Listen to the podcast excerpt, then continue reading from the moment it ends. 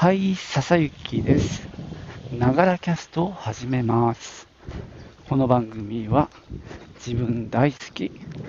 59歳の私笹雪の声のブログ、声の日記です。通勤途中に歩きながら収録してますので、息がはぁはぁ上がったり、周りの雑音、騒音、風切り音などが入ったりしますが、何卒ご注意じゃないわ、ご容赦ください。今日はね、薄曇りで最高気温23度ということで、かなり暖かい感じになりそうです。こう冬の間ずっとニット帽をかぶってたんですね。職場でもかぶってて、一日中かぶってるみたいな生活だったんですが、もうここまで暖かくなってくるとちょっとニット帽は無理なので、いわゆるハット系のキャンプ行くときにかぶるようなつばがぐるっと回ってるタイプの帽子をかぶっての出勤です。今日はですね、今まで何回か話してきた物価高騰対策ほにゃらら補助金の、報告書の話をしようと思います。実は昨日のね、夕方突然気がついて、明日、つまり今日なんだけど、明日締め切りじゃねっていうことにですね、急にそれ思い出しまして、もう自分でもね、びっくりした。本当はもともとは先週の15日ぐらいが締め切りだったんですけども、全体のスケジュールが後ろに、押してたっていうこともあって、報告書の締め切り日が変わったんですね。で、それがですね、もう一律ではなくって、要は、補助金で、決定した事業が完了してから30日以内、もしくは4月のね、十何日かな、どっちかの早い方が締め切りっていう風になったんですね。で、うちの場合はね、カメラと、あとは、三脚のアダプターとかを、購入したんで、その書類、納品書ですね。その納品書の発行日が、一応完了日とするならば、30日後が今日なんですよ。だから一応今日の消印で郵送すればセーフということになります。今朝ですね、朝一でコールセンターに聞いてみようとは思ってるんですけどもね。おはようございます。つまり納品書ってさ、向こうが出荷する日に出してるわけで、少なくともうちに着くのは翌日なんですよね。だから1日はそこでまた変わるし、さらに届いてから実際セッティングして使えるようにするのにやっぱ1週間弱かかってるんで、完了したっていう意味では、プラス1週間ぐらいあるけども、その納品書が最終のオフィシャルな日付だとすると今日なので、そのあたりを確かめようと思っています。もしね、聞いてる方の中で補助金通ったよっていう人は今一度締め切りの確認をしてくださいね。ほんと怖いですね。これ出さないとさ、何ももらえないから。せっかく決定して申請が通って実行しても、最終的にね、補助金もらえないと全部自腹になっちゃいますからね。いやー、本当にドキドキハラハラもんですね。で、昨日の夜気がついたので、そっから急遽、報告書をまとめました。まあ、主に5つ用意するんだよね。とは言っても、なんだろう、もうワードで書式が作ってあるものが3つ。つまり、なんか、報告しますみたいな表紙と、で、実際に、こんな風にやって、目的がこうで、こんな内容で、結果がこうでしたみたいな流れの報告書で、実際にそこに費用も書いていくみたいなものですね。それが一番メインかな、2つ目のが。で、3つ目がね、まあ、金額の総額を、まあ、書くみたいな、ちょっとよくわからない書類。まあ、それは簡単なので、まあ、1つ目と3つ目は割と簡単なんですが、2つ目ですね、ちょっと作文しなきゃいけないんですが、まあ、申請の時に使ったものをほぼそのまま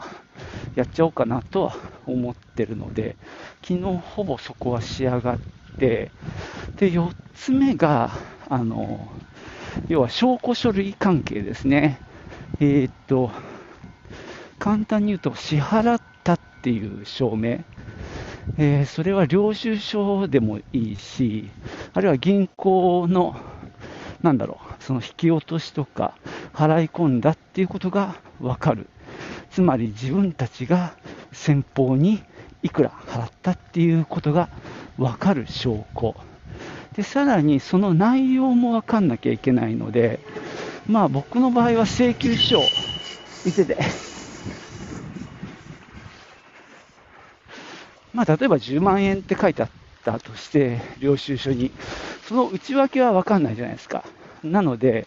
その内訳が分かるように請求書があって、その10万が実際はここにある3つで、3つの商品に相当するみたいなことで、総額10万円で領収書10万っていうと、まあ、この3つを買ったんだなと分かるってことですね。で、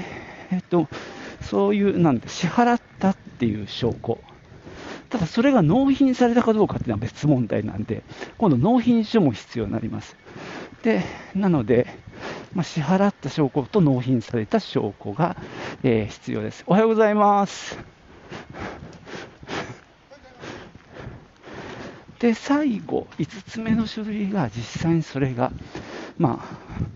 本当に、ものができたのか、あるいは買ったのかっていう証拠で、まあ、うちの場合は物を買ったので、物の写真を添付する必要がある。まあ、そんな流れですかね。はい。今、帰りなんですけどね。いやー、今日、報告書提出できました。今日の消印で出すことができたんで、一応ね、本来のルールを守った形になりました。いやー、よかった、よかった。今朝ね、朝一でコールセンターに問い合わせをしました。まあ、一番ね、聞きたかったのはその締め切りがどうなのよっていう話で、まあ、俺の、まあ、自分のね、がぜん陰水な論理でさ、先方が納品書を書いた日付に出荷してるんで、着いたのは翌日じゃんね、納品は翌日じゃんねみたいな甘えとか、その後セッティングも1週間ぐらいかかってるんで、その納品書から1週間後ぐらいになるかなみたいな問い合わせをしたんですが、やはり却下されました。つまり納品書の日付がやっぱり、最後っていうのかな。まあ、もちろん例えば支払った日がそれより後なら支払った日が完了日っていうことになるんですが、まあ、そういったもろもろの書面の中の最終日が、まあ、完了日、まあ、事業が終了した日っていうことになるということなので、まあ、うちの場合は納品書の日付ということになるので、そこはね、ずらせなかったです。ただ一応ですね、まあ、コールセンター側、事務局側では、まあ、1日2日の遅れはね、まあ、ちょっとグレーなので、まあ、ちょっとそこで、ね、それだからダメっていうわけではないっていうことは言ってくれたんですが、まあ、そこのところは基本守ってくれという、まあ、ニュアンスでした。なのでね、まあ今日やっぱり頑張って出しましたね。もうあれでしたね。まあそうやってふわっとしてたんですが、まあ、出しとくのに越したことはないと思ったんで、まあなんとかまとめ上げて、で出来上がったの本当ね、あれでしたね。一番近いポストの集荷時刻を前にご紹介したポストマップっていうアプリで調べたらちょうど5分前だったんですよ。なのでそこからすぐに移動しまして、で無事投函できました。心配だったんでね、あと2分ぐらいだったんで集荷が待ってましたね。で郵便局の車がやってきて、でおじさんがポストバコーンと開けた時に一応確認して、これ今日の消しになりますかねって言ったら、うんなるでしょうって言ってくれたんで、まあ安心して戻ってきたっていうことなんですけども、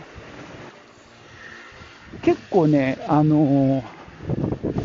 最後の最後までちょっといろいろ修正したり